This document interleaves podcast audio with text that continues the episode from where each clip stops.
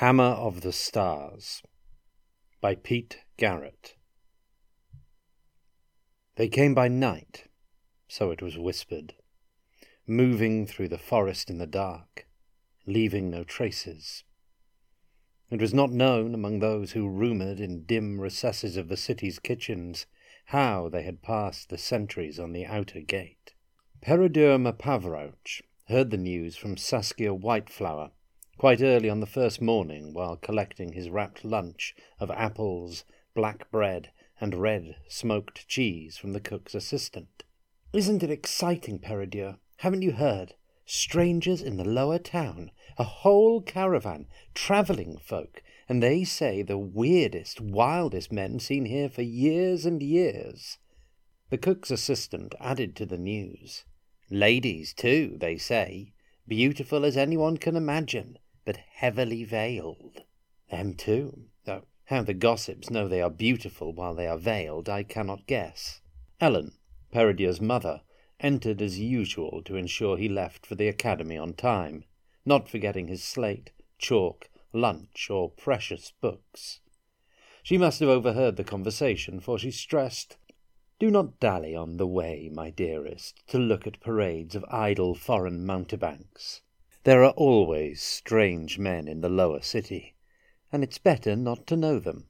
Many a young scholar has been distracted from his hard and honourable career by adventurers, magicians, and slaves of forbidden gods." Peredur, though nearly eighteen and over six feet tall, knew better than to argue with such advice. Whiteflower, an orphan, but niece to the Graf, seldom heeded warnings. "Surely our city is guarded against spells by ancient protective charms." "It's the temple of Our Lady Verena, which casts the mantle of safety over us," Ellen said. "Even that only covers the upper city.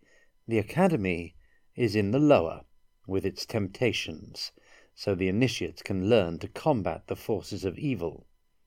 She turned to Peredur.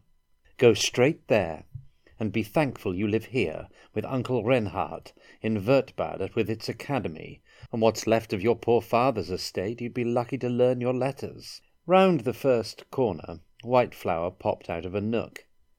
"Are you coming to see the strangers? I hear the Graf will speak to them within the hour, demanding to know their business. That'll be a spectacle not to be missed." "Well, I I should go straight to the academy."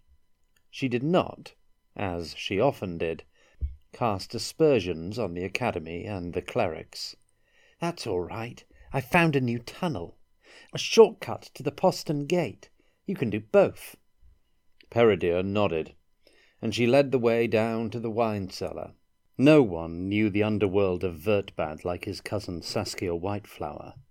Noble-born, but not due to inherit anything, the ladies-in-waiting turned a blind eye when she ignored girls' lessons and trained with the squires, if they would have her, or spent hours by herself exploring dungeons and tunnels. She had found a passage under the barrack block, but he thought it led only to more cellars. No faster way out. "Here!" He knew the narrow gap through which she darted. It took them out of the storage area into a long, gloomy tunnel. In the lamplight, he could see the stonework change, slabs larger but more regular than above, arching massively over their heads. Folks said the whole upper city was built on the foundation of these colossal ruins.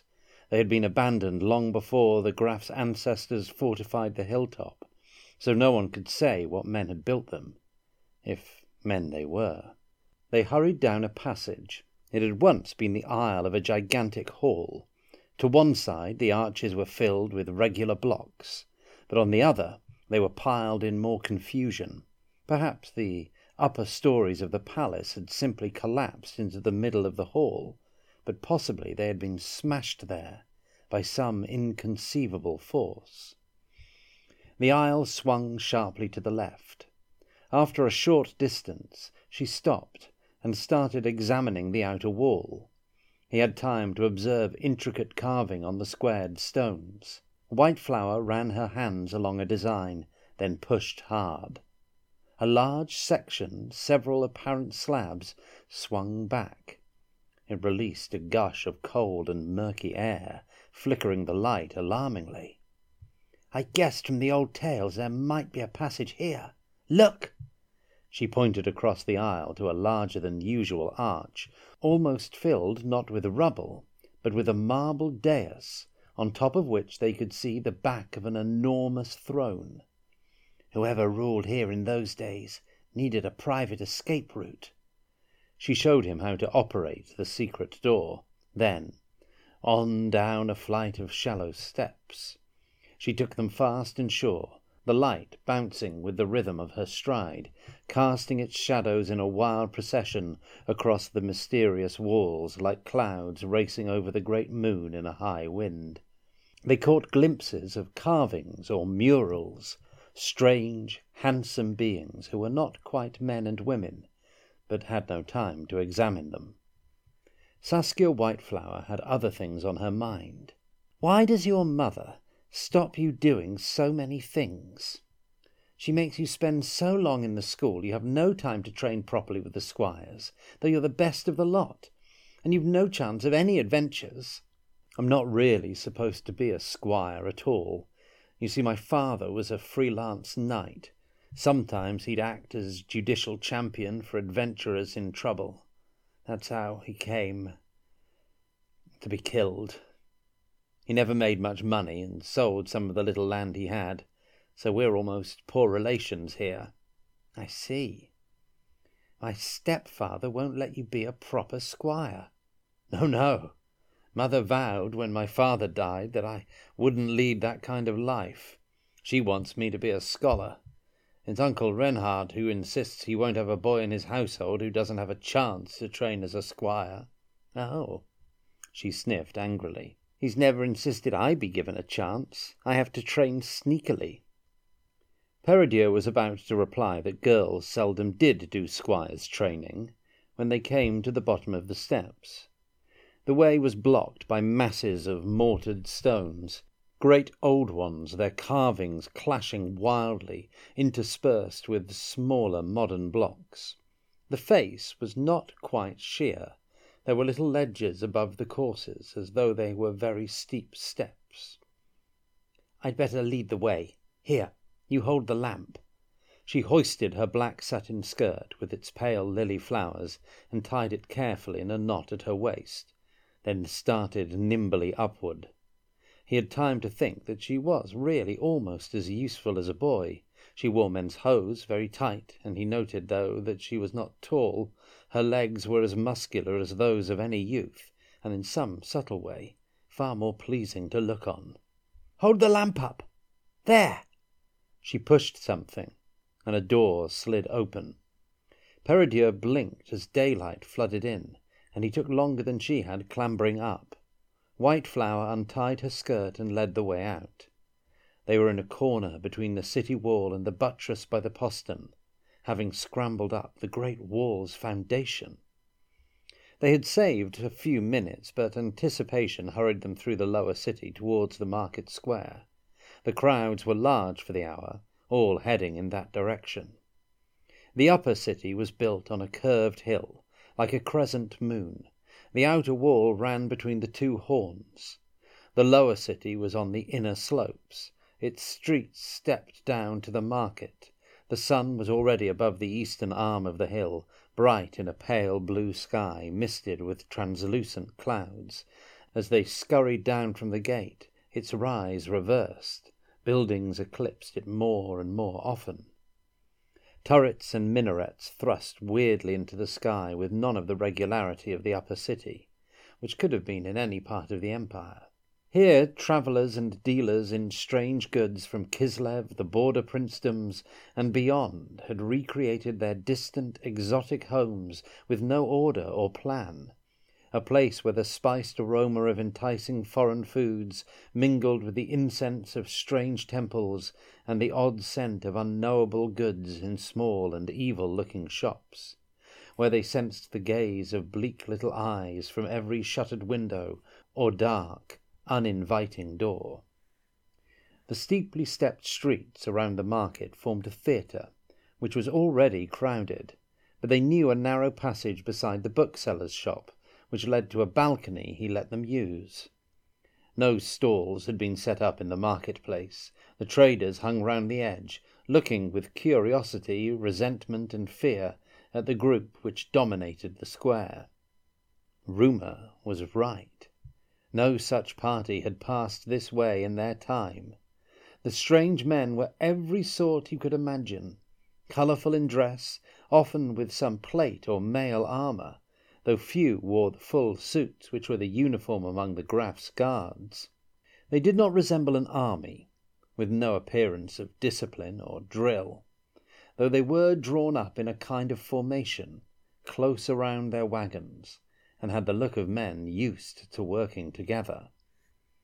Peredur could have filled a book with the appearance of this outlandish crew, had his eyes not fixed on the leader, as huge a man as he had ever seen, human in aspect, though with an air of something savage, wolf or ape or bear. His black hair was not long, but curled wildly and almost matted, as did his beard. He wore a double coat of mail with some heavy plates attached, but no helmet. His coif was thrown casually back. He led a steed which increased the fierceness of his look.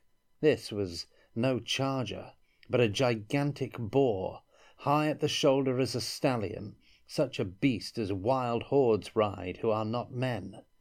Its tusks were as large and hacked as swords, and the warrior had a bigger one yet as handle to his massive battle-hammer. Shaft and iron head alike inscribed with runes. The man had a vast power about him, though whether for good or evil was hard to tell. Beside him stood a man powerful as he, but shorter. His beard was long, and he wore a doublet of rough cloth. No mail.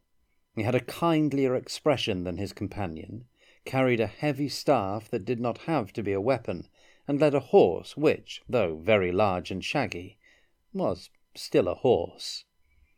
Behind this formidable duo was the strangest sight yet. A wicker chariot, light and graceful beside the gaudy wagons, drawn by six greyhounds.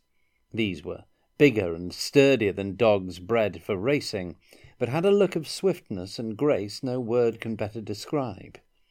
Two were pure white, two almost black, and two of both colours, exactly half and half. The car had an awning, black, grey, and white, from which hung veils of ephemeral silk, behind which two figures could just be seen.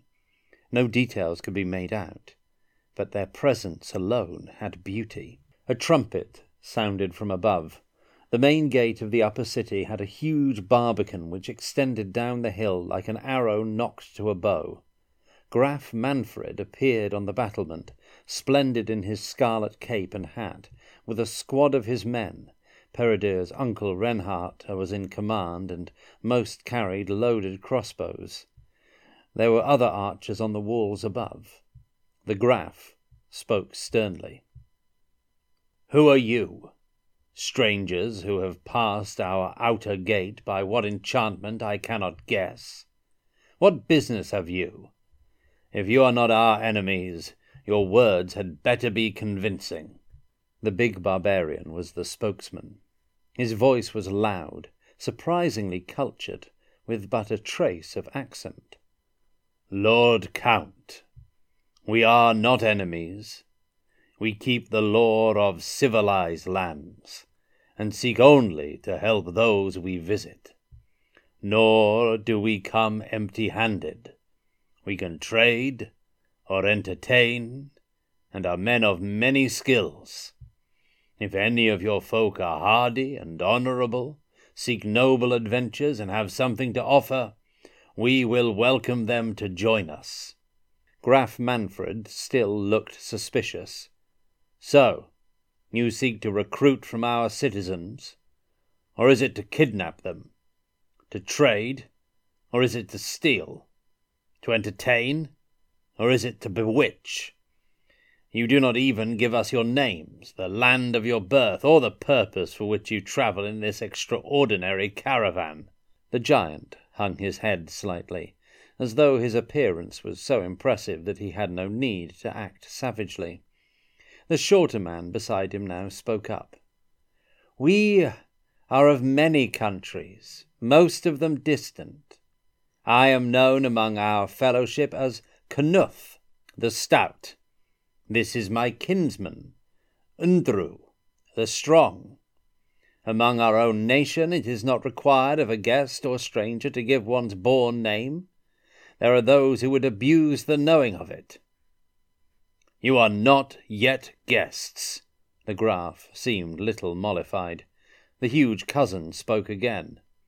"It must seem strange that so much about us is veiled in mystery.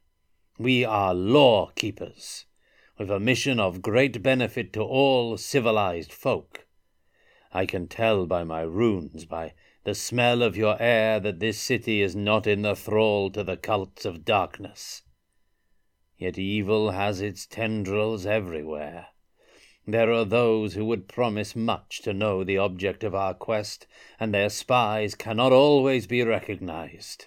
The Graf whispered with Reinhardt, then replied, "So, you will tell us nothing of yourselves, false names, precious little else. Anyone can claim a noble quest and powerful enemies. You are so many. I would call you a small army if you wore livery." There was a rattle of movement above.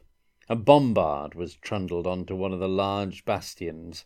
A bolt catapult appeared on another. Peredur tried to place himself protectively in front of Whiteflower, but she pushed past him again. The huge Undru was losing patience. His hands tightened on the carved ivory shaft of his mighty hammer. Peredur wondered if he would try to batter down the great gate single-handed. Given time, he surely could have. But the soldiers above were raising their crossbows. Now the cousin, Knuff, whispered frantically in his leader's ear, and one of the mysterious figures in the chariot sprang to her feet so that conveyance rocked wildly for a second. The giant returned with effort to his humbler mood. He drew a mighty breath and said, "Great Count, I swear that I and my companions mean you and your people no harm.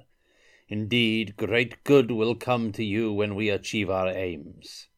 I will swear so on the high altar of Ulric, and of any other god you nominate."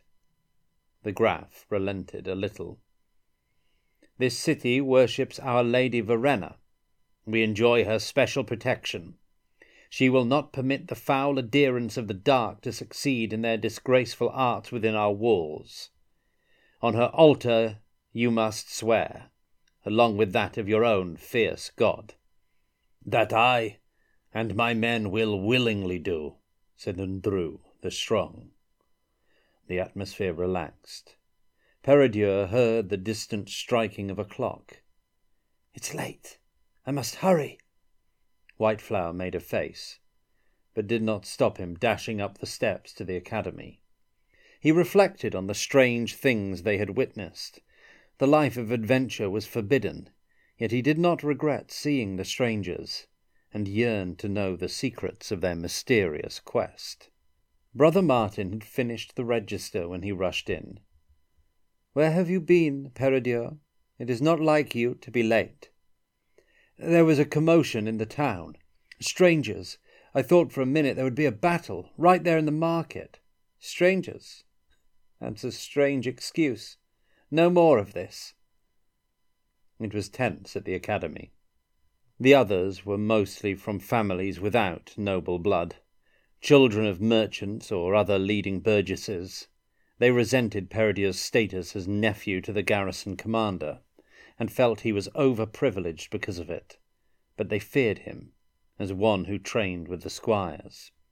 Some tried flattery, which was more annoying than hostility. They were a miserable lot, well suited to a future without action.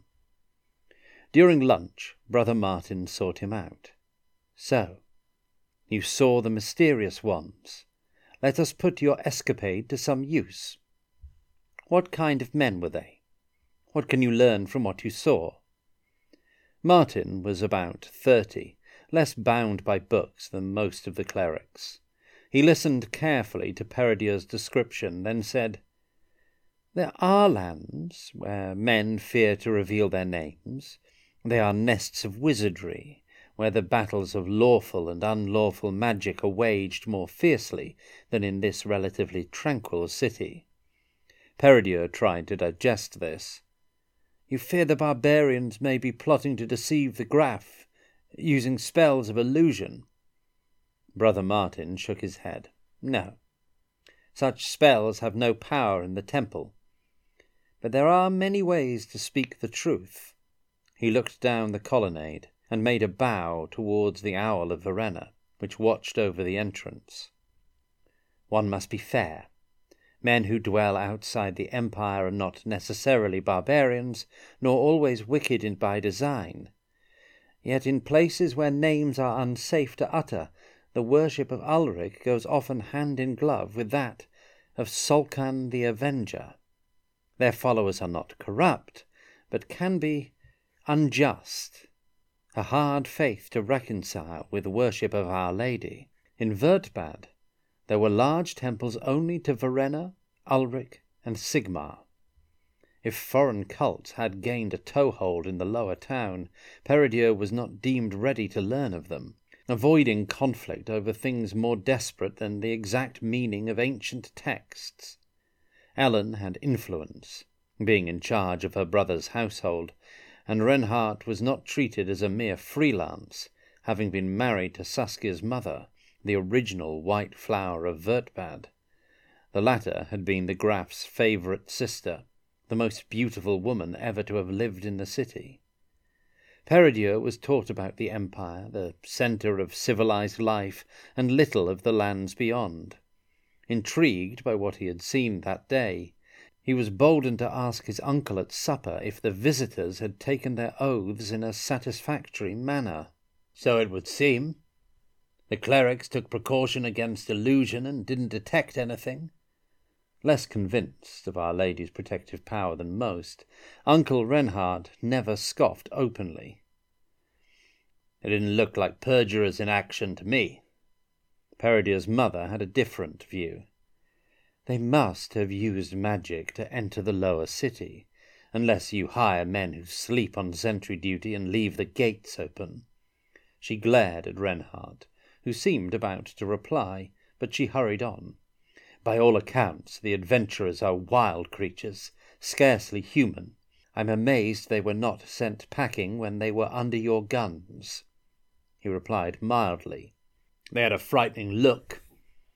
It's merely a matter of dress and style. I examined them closely. They do not include any half-orcs or even dwarves. Perhaps. But you must at least keep the children away from them, and not let them attend this ghastly show. Peredur had heard about no show, and had no idea what to protest about. Whiteflower had, and was very indignant. I am not a child. I am the Graf's niece, and I am not being told what not to attend.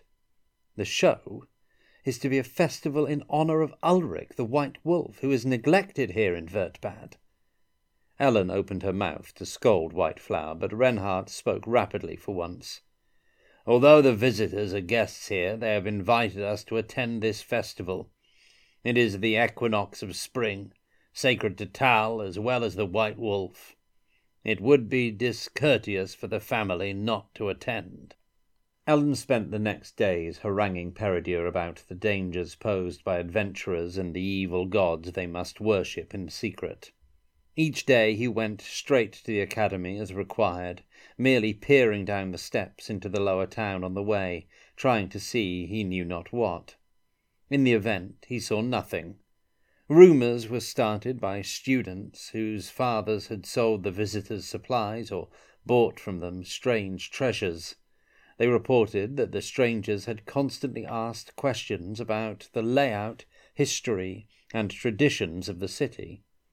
After a few days, One whose father kept a tavern reported seeing the man Knuff standing drinks and asking about the tunnels and the ruins under the upper city, about who had made them, and how they could be entered. That evening Peredur and Whiteflower went again into those hidden passages. They saw nothing but ancient stones, murky shadows and dust. Yet in the distance several times they seemed to hear sounds, voices carried perhaps through air holes, boots stepping heavily on rock, the clank of iron, and once or twice they noticed a peculiar smell, not unpleasant, but quite alien to the clammy world beneath the earth. Smoke, heavy with some rich oil and a hint of sandalwood, as though exotic lamps had guided someone's path through the underworld, then vanished through the old unyielding walls. The spring equinox dawned. The parade in honour of Ulric would be followed by a demonstration of martial skill and a dance in honour of Tal, lord of nature and wild places. His worship had faded in Wurtbad, since it no longer had wildness, save the wildness of men. Ellen said it would be a violent, obscene performance, like the bull dances of decadent southern lands, no festival of true religion. But she did not object when Reinhardt said they would be seated in the Graf's box, in a house overlooking the market, with terraces of seats. The academy closed early and Peredur hurried over. It was still mid-afternoon, and few people had arrived. He ducked into a half-enclosed courtyard. It was shaded there, only the rear being open to the sky. One could get water from a fountain fed by a mineral spring. At first he did not see the woman who was there, but it was more than surprise that made him start. Though he could not see her face at first, she had a grace and sad dignity he had never dreamed of. She turned sharply at the sound of his footfall, like a fallow deer starting when drinking at some secluded brook in the forest. Her uncannily beautiful face was unlike any he had seen, framed by slightly waving night-dark hair, the bones exotic, delicate. Her complexion was bronze-tinted by the sun, though somehow pale also, as though the blood was afraid to linger. She wore a cloak which fell to her feet, fastened down the front with silver. It was of a very rich material, mostly blue in colour, but winter dark, with white embroidered clouds and flecks of snow, lightened by tiny jewels like stars and a silver moon. He was too abashed to speak. Girls whose noble families kept them from the academy attended religious festivals, and he feared this court had been assigned to their secluded use. "I beg your pardon, sir." It was she who apologised, improbably, to him. "I thought it would be allowable to use this fountain while I was waiting for the festival to begin." Her voice was very clear and carefully pronounced, without a trace of accent, as though her upbringing had been so refined that it was protected from any infection by the multitudinous brogues which rose clamouring from the alleys of the city. "Of course it is. May I help you to drink?" He carefully washed and filled one of the cups which sat beside the spring. "I do not believe we have met. Is this the first time you have attended the spring festival here?" "Here? Yes. But I am familiar with all of the festival dances and customs." "Oh."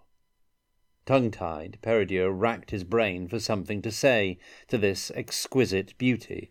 "Uh, I have heard that the uh, dances performed at the festival are doubtful, dangerous stuff, ra- rather like those performed in foreign places." "Oh, yes, I suppose you might have heard that. The festival is, of course, international. It takes place in all the lands where Great Ulric and Holy Tal are venerated, and there are similarities in the rituals and dances. As for dangerous, yes, you could say that. but the gods protect their own. I... I don't quite see what you mean. Not everyone chooses to participate in the rites. No, not everyone would choose to do that. But some are called, and that call, if it is powerful enough, may not be refused. There was something infinitely distant in that perfect voice, something he did not understand and wished to hear no more. You are well informed, yet I have not seen you at the academy. No, I have not visited the academy. Most of my education has come from my family. But I would like to visit Verena's... Devora! Come! A young woman, in a loose dress of fine pale blue material, appeared at the door, but did not enter. They looked almost to be twins, but the newcomer's hair was strikingly pale, like the light honey called bee's milk. The other smiled wanly at him, gave a little curtsy, turned, and left quickly. "Who was that woman?" a sharp voice interrupted. He saw his mother had arrived and thought it was she who had spoken. Then he realized Saskia Whiteflower was with her, in one of her angry moods. "I don't know. She seemed well-bred. I suppose she is from a family which keeps its girls from the academy." He offered this, realizing he no longer believed it. "Well," his mother Ellen did not seem annoyed, "you scholars can mix in the best circles. Remember that." But Whiteflower was less impressed. Her bad mood persisted through the festival and worsened when the Graf led the warriors of the city out on parade. "Look! All the squires but us!" It was a poor display. Nobles rode in fine but handed-down armour which seldom fitted, as their fathers had weighed less. The squires were similar. Few would follow military careers. Reinhardt's men were the best. War was their trade, not their duty. Then the visitors, true men of Ulric, went through their paces. The manoeuvres lasted a long time, but few remembered the detail, perhaps because of what came after. It was nearly sundown, and the arena cleared of men. Two wooden towers were trundled forward, and a wire was tightened between them. While this was being done, Knuff the Stout spoke. "Friends, we have honoured Ulric, Lord of Winter. Now we welcome Spring, in the name of Tal, of the Wild Places." At his words, the assembly fell silent. Into the arena came the strangest sight, a huge bison ridden by a man. The beast was oddly coloured, brown to the shoulder with a white mane. It easily bore its rider despite his size. He had to be Undru the Strong, though his face was covered by the mask of a white wolfskin, from a beast he must have killed himself. Some of the audience fell to their knees, believing for an instant that Ulric had ridden the winter into the city, and they could worship him. The sun lowered redly to the western hill. Knuff announced, "Behold, winter ends, and Ulric quits the land." The warrior leapt from the bison's back, vaulted easily over the barrier. "Now life returns to the world as the Dancer of Spring." "What dancer is this?" Peredur whispered to Whiteflower. "Look," she hissed, "your noble little friend." His blood quickened. A figure moved slowly but gracefully up the steps of the eastern tower. He knew the blue-embroidered robe, the hair now garlanded with green. She paused before the taut wire, appearing calm, but he sensed a tremor of fear run through her. A trumpet sounded, strange music, and she threw her arms upward, her cloak back.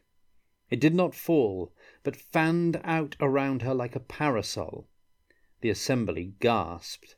It was lined with silver mirrors, brightly reflecting the dying sun.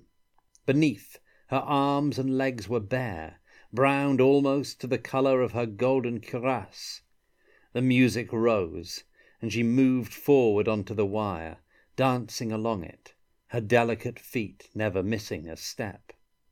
She pranced to the far tower, whirled the cloak up, tossed it onto the platform blue side up, so her golden body shone dominant over it. Light flashed onto the end of two batons she held, which burst into flame. As the crowd gasped, Peredur hoped the show was over, but it was not finished. Undru stared at the bison, holding his hammer up. Its runes glowed with more than reflected light. The beast moved towards him. As it passed under the wire, the girl stepped easily into the air, landing with both feet on its back, sank almost to one knee, but stood upright in triumph, twirling her torches like jugglers' clubs. She leaned forward and somehow attached the brands to the beast's great horns, then jumped off the tail, landing clean. The bison turned to look to the insult to its dignity.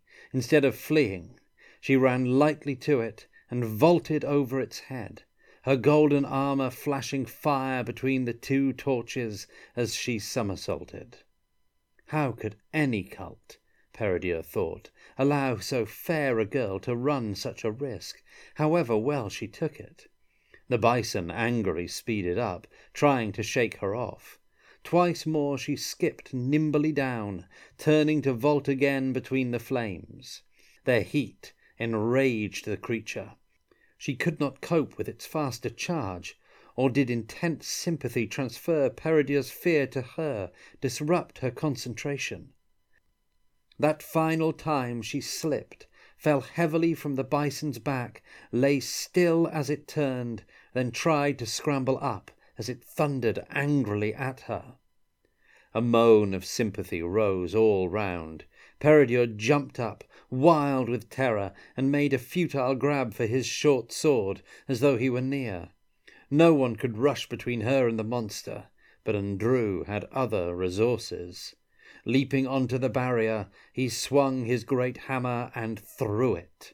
The bison was almost on the struggling girl, but the hammer was faster, runes glowing on its fearsome head. It struck the animal between the eyes, smashing its skull and hurling it backwards on its haunches. Nor was this all. Runes glowing now on the mammoth shaft, it bounced into the air and flew back surely to its master's mighty hand, as though it were a dove or homing bird. The squires who served at the evening feast all chattered about the magic weapon, the amazing rescue. Whiteflower and Peredur were included because of their better manners. They were in fact to serve the top table. Undru sat next to the Graf, then Reinhardt, Knuff, and the two beautiful maidens, Devora, the dancer, subdued by her ordeal, and Cotlaine, the light-haired one. These were the sisters of Undru. There were also notables of Wurtbad present, including Brother Martin. Peredur took care of Devora, giving her the best portions. He tried clumsily to express in words the beauty of the dance. She replied graciously, but briefly. Time was short, the menu was complex, and the visitors had brought contributions. The first was a brown pepper from Achillesia, which Undru warned might be too hot for their taste. Hardly anyone had much, just a dash for politeness, while the strangers swamped their food with the stuff, Martin also. He looked worried, not just hot. Devora ate little. Peredur offered her other dishes. She seemed pleased, but wanted nothing. Undru beckoned him, and said to the Graf, "Your hospitality is excellent, but I must ask if it is common among you for squires to make eyes at a guest's sister." Peredur almost sank into the floor, and did his best not to fear this huge, outlandish man, but it was hard, and he dared not upset the Graf. Manfred at least invited him to defend himself. I, I meant no offence. I, I wish to see the lady lacks nothing, as she has endured much more today than anyone else." And Drew frowned, a barbarous figure who even wore his mail at table. "Give equal care to all the guests.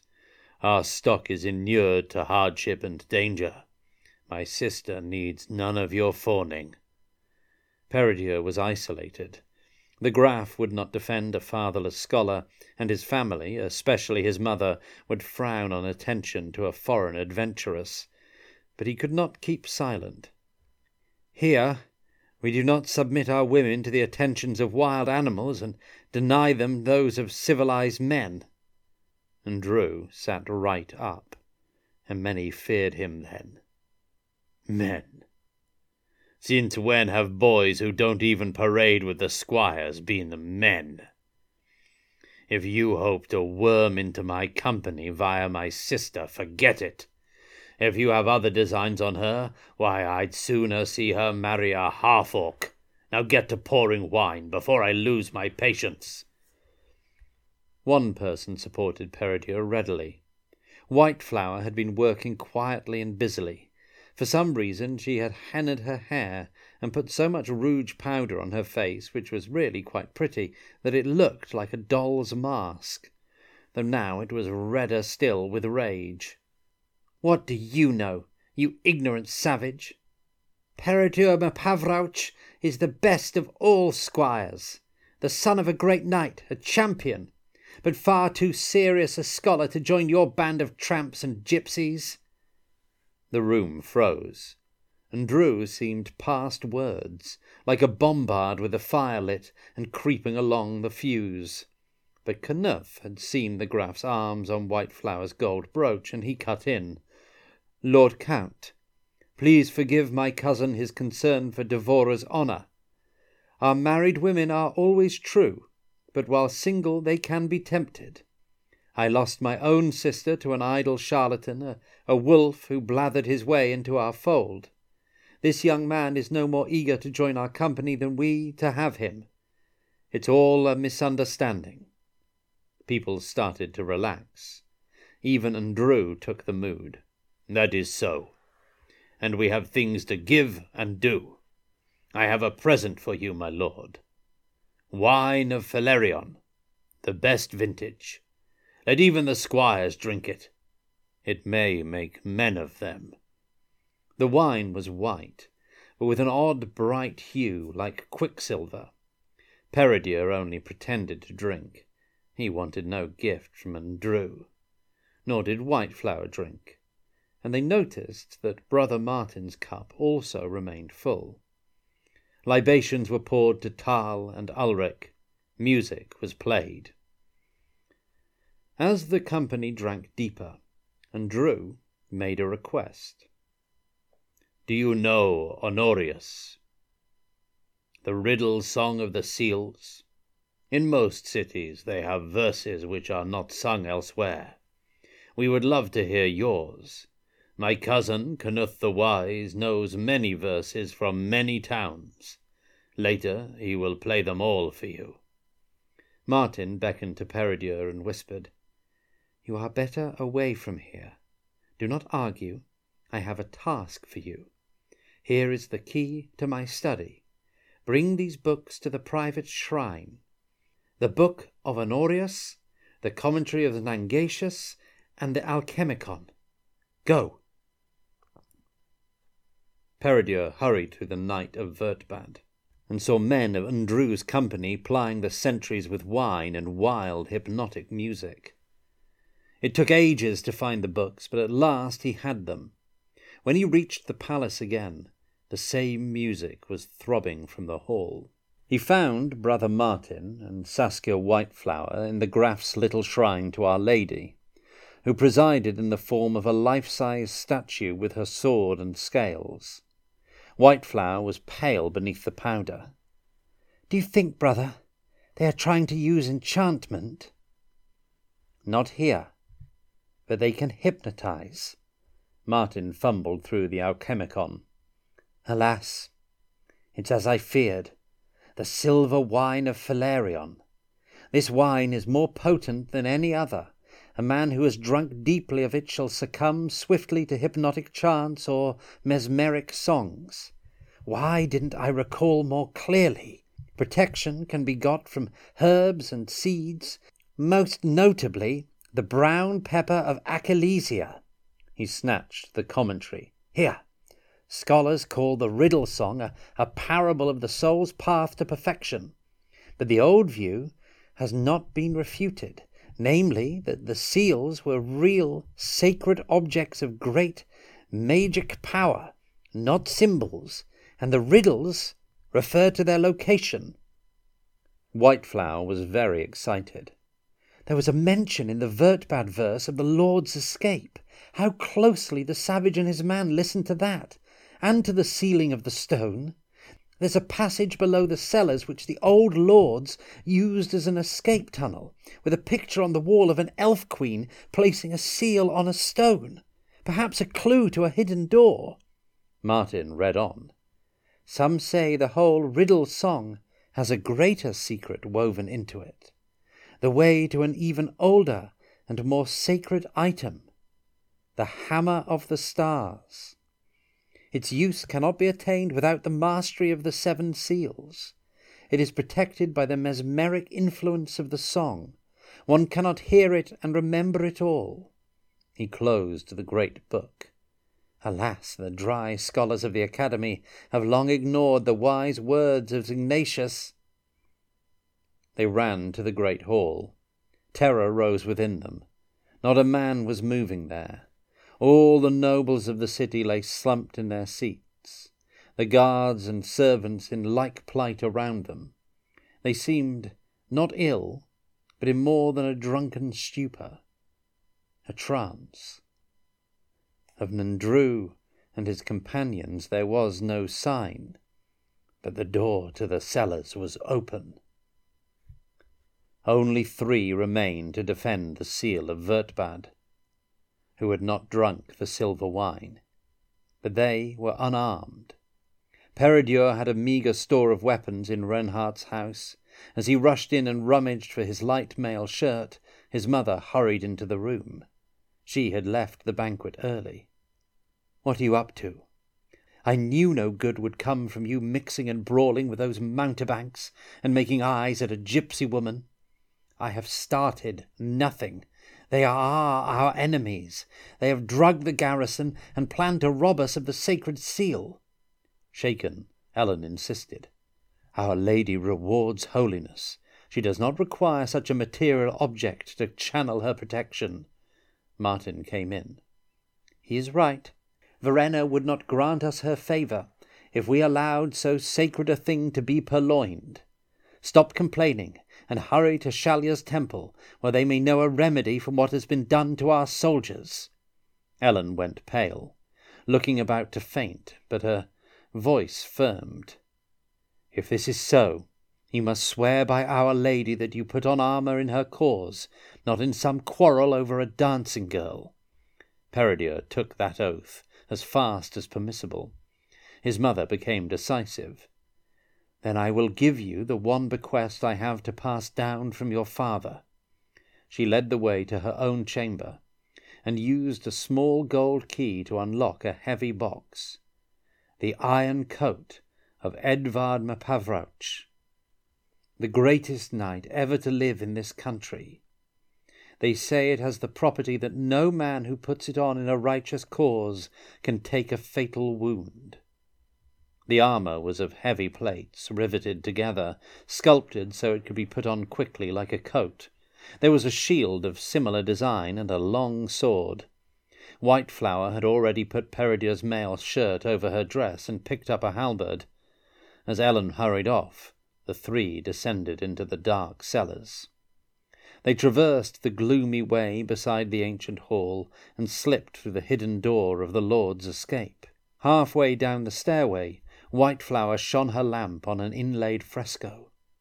"Look, the elf queen seals an ancient stone to an arm ring, as in the riddle. How real her ringstone looks, I wonder."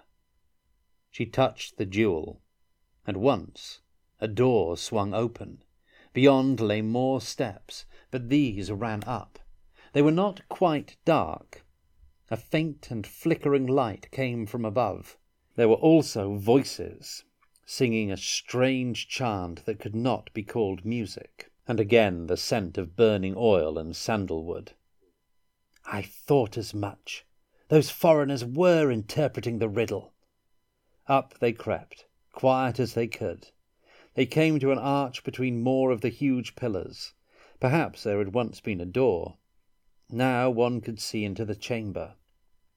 Torches had been put in the brackets on the weirdly carved walls, where gargoyles, elven they supposed, sought vainly to be ugly. The giant Undru knelt before a black ancient chest. The stocky Knuff held his staff across it, chanting words they did not understand. Behind the sisters, Devora replying to the chant, Cotlaine silent. Suddenly the chest opened of its own accord, and Drew reached for something within, hesitated, then brought out a hinged armband of heavy gold. It had a number of jewels, glowing in strange colours as by their own light, but the centrepiece was a blade of obsidian like a stone spearhead, held to the band by a golden seal. "A dawnstone," Martin breathed. Then he stormed forward. "How dare you, guests in this city, try to steal its most holy treasure, its ward against the spirits of the night?" And Drew stared at him. "So, someone is awake in this slothful town. I dare what I dare, for a place like this can claim no ownership of so powerful a thing. You slumber cheerfully here, ignoring the world without, where the empire of evil grows even stronger. Not surprising, when flabby burghers of provincial places hoard selfishly things they cannot use or understand." Peredur was amazed. "Did you not swear, by the holy gods, that whatever you think of us and our city, you will not harm us?" "Yes, I have sworn to do you good. I have seen the face of evil in this world, dark lands where brutes beyond description swarm hideous out of the earth, and I have beheld that which can overcome them, that which is death to all unnatural things." Martin gasped. "You mean the Hammer of the Stars?" "Yes, I have seen that, fashioned by the Slan, those who were before men, who travelled lightly to the other world, but only, as yet, in visions. Those who guard it are like you, lazy in the crusade. They seek only its protection for themselves.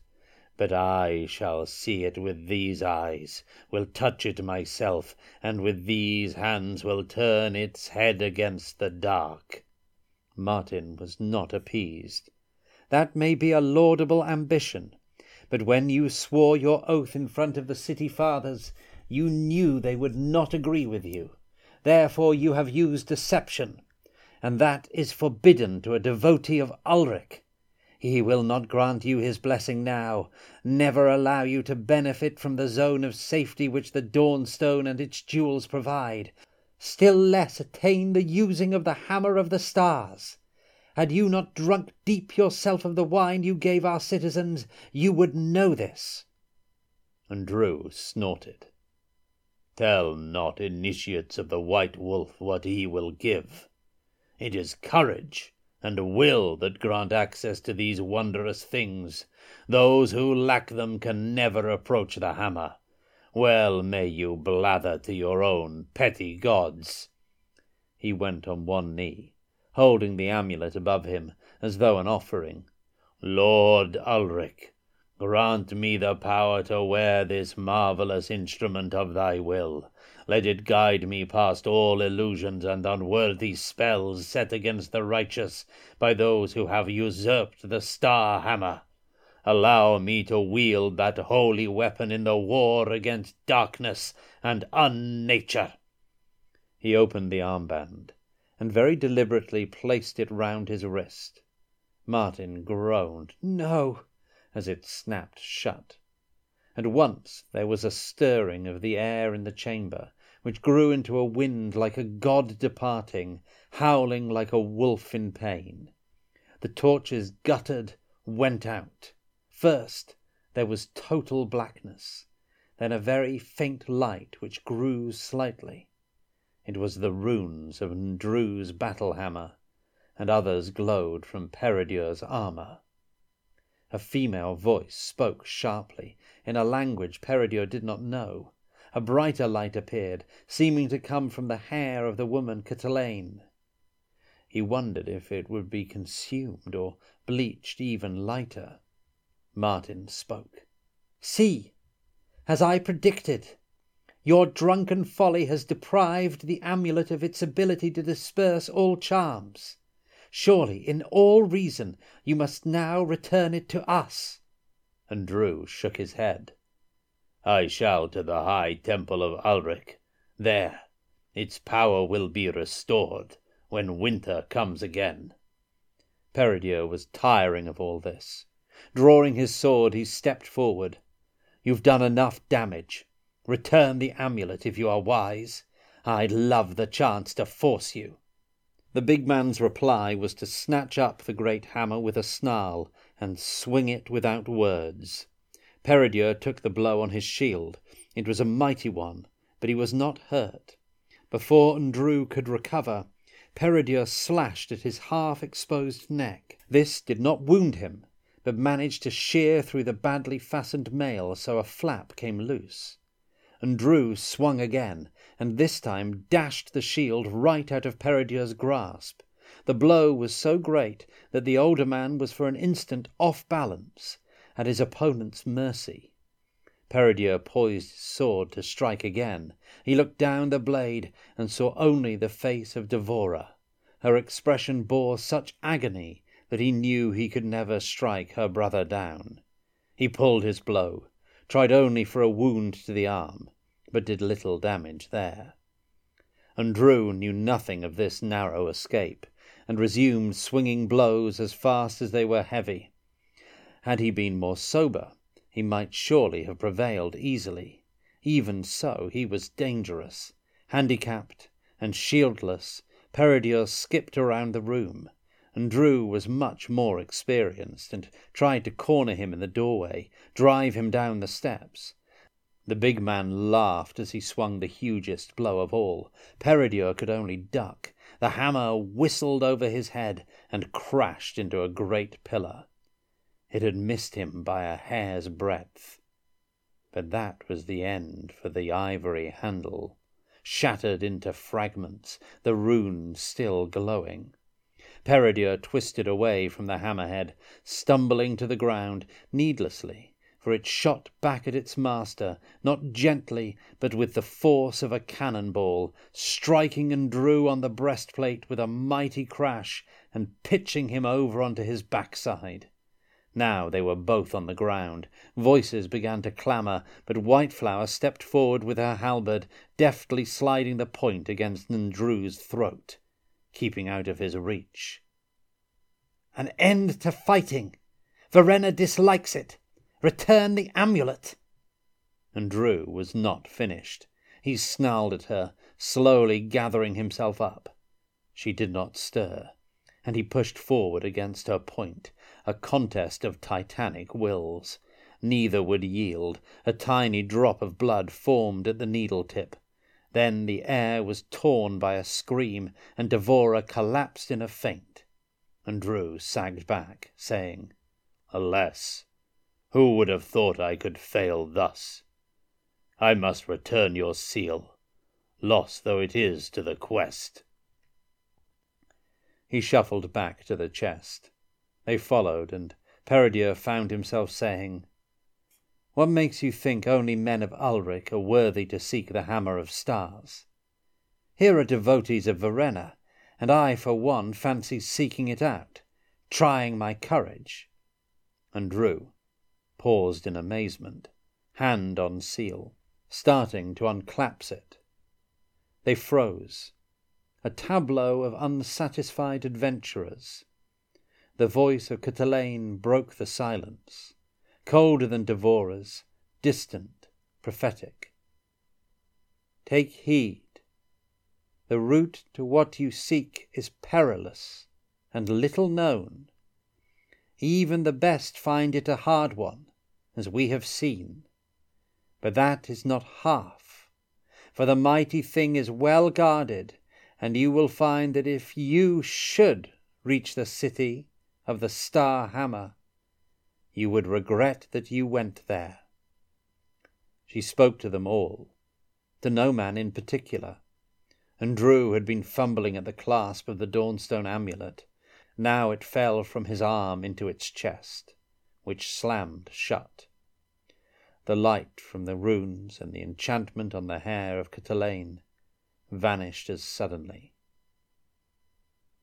By the time Peredur, Whiteflower and Martin found their tinder in the dark, there was no trace of the visitors. It took them a longer while to repass the secret door. It was a time of false dawn before they reached the upper city, and found the strangers had vanished from there too, as suddenly as they had arrived. You may think Peredur returned cheerfully to the dull academy. Not so.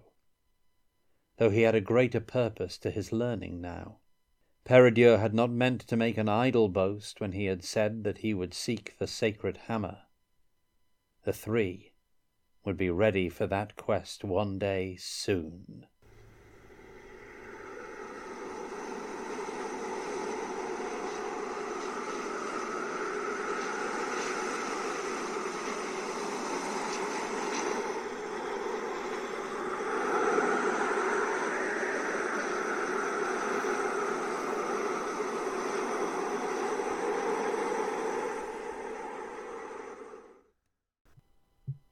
What a bad story. There are quite a lot of articles and blogs floating around on the internet that do reviews of the Wolf Riders anthology, as well as a retrospective that appeared in the Warhammer Fantasy Roleplay fanzine Warpstone, and this one doesn't do very well in the eyes of reviewers.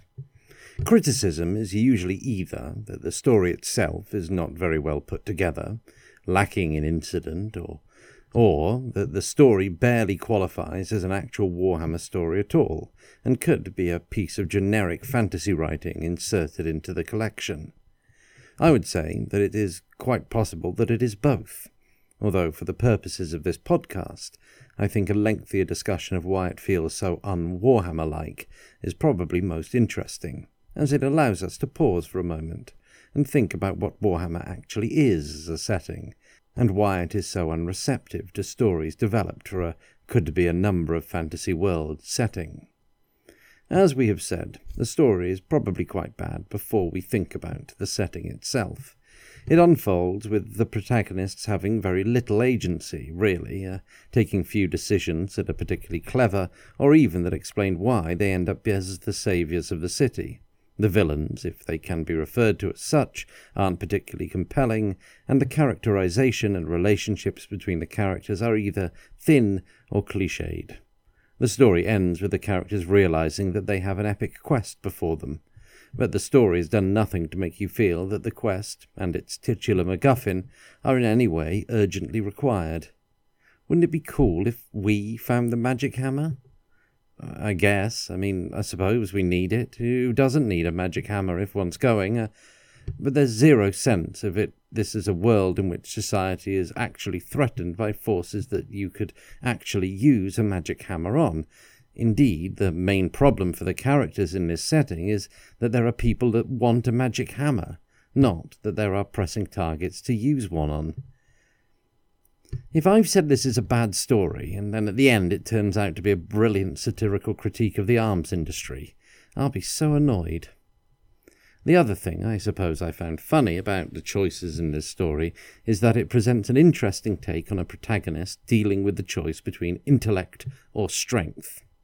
It is a cliché to have a character living in a martial culture who is weaker than those around him, but then is required to use his wits and intelligence to survive. I suppose it's there in stories of Loki or Odysseus, down to Terry Pratchett or How to Train Your Dragon, and innumerable points in between. This story raises the interesting question of what if there was a guy who gets forced to go and train to be an intellectual, but is in actual fact super good at beating people up, so everyone's afraid of him, and also he's from the highest status family in the city. I think the fact that he's the son of a talented knight who has been made to go to university when he should be practicing stabbing people has some potential. It would be funny to have a story where the central character who finds academic education really difficult but then learns that reading books and lateral thinking won't help anybody, unlike what everyone around him says, and who manages to save the day by pushing people over and hitting them.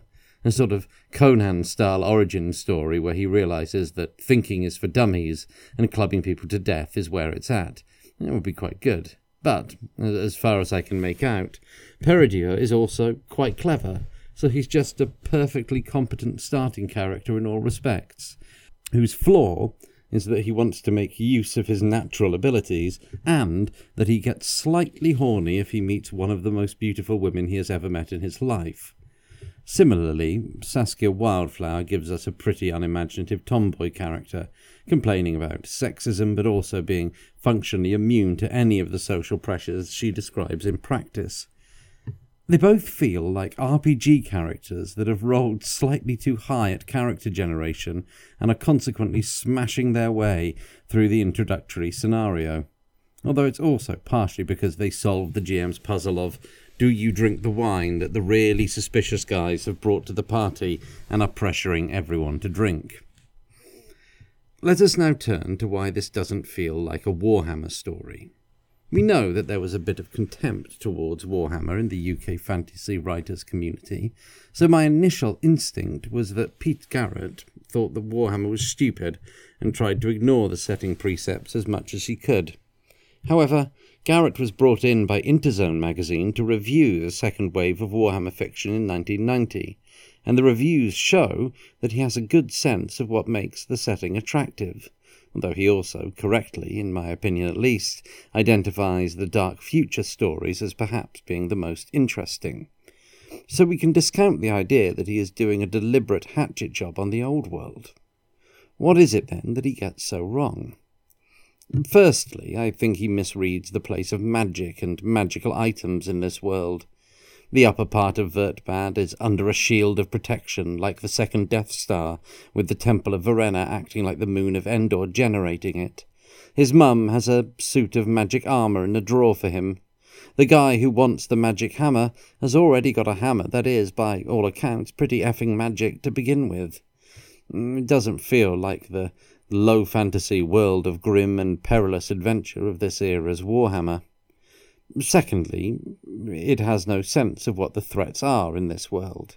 Essentially, the Empire in this period of writing faces external threats from orcs, as we have said before, not always the most well-developed of antagonists, and chaos, very well documented, its portrayal being the most unique thing about the setting one could contend.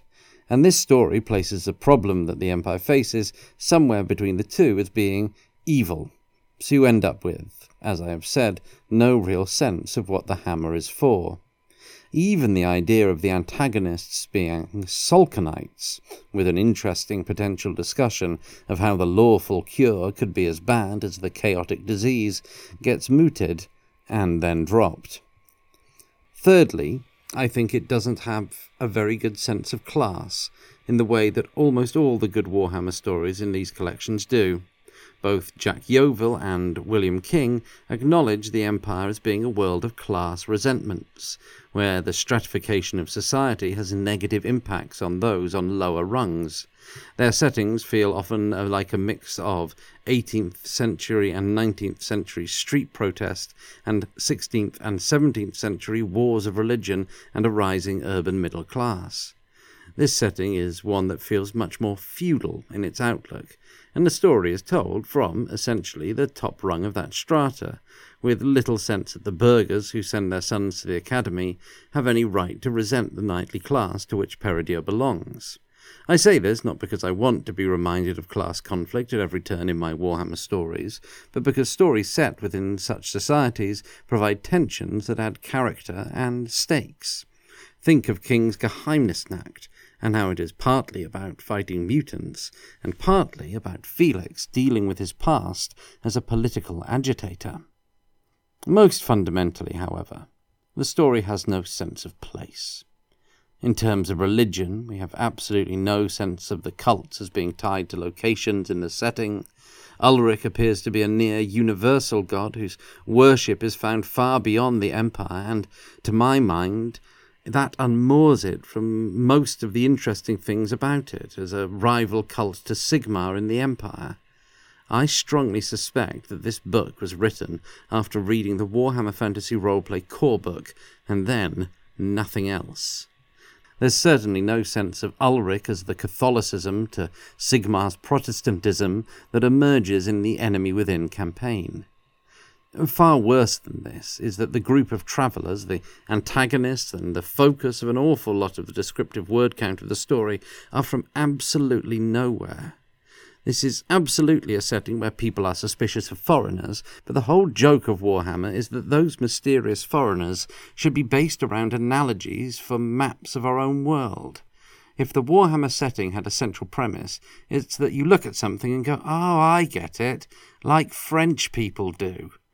But the veiled travelling acrobat troupe concept with wines and spices from places that get no mention anywhere else in the setting, wines of Phelarion and what have you, give it this sort of vaguely orientalising misty otherness of a Robert E. Howard story that feels here somehow deeply wrong. What did I like about it? It's got a good drawing in it by John Ridgway that feels like good fighting fantasy art, even though I don't think John Ridgway did any fighting fantasy art. And it's funny that the leaders of the troupe have got exotic names with apostrophes in them, but when you say them out loud, they are called Andrew and Kenneth. Please feel free to comment on the show in the post in the Old Hammer or Warhammer Fantasy Roleplay First Edition Facebook groups, or to leave a review if you are so inclined. Please tell friends if this is the type of thing that might interest them.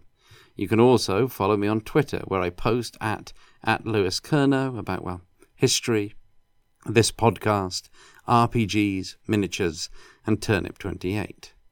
Next time we are going into space to hallucinate as we pass through warp gates and take crazy space drugs with Deathwing's Lacrimata.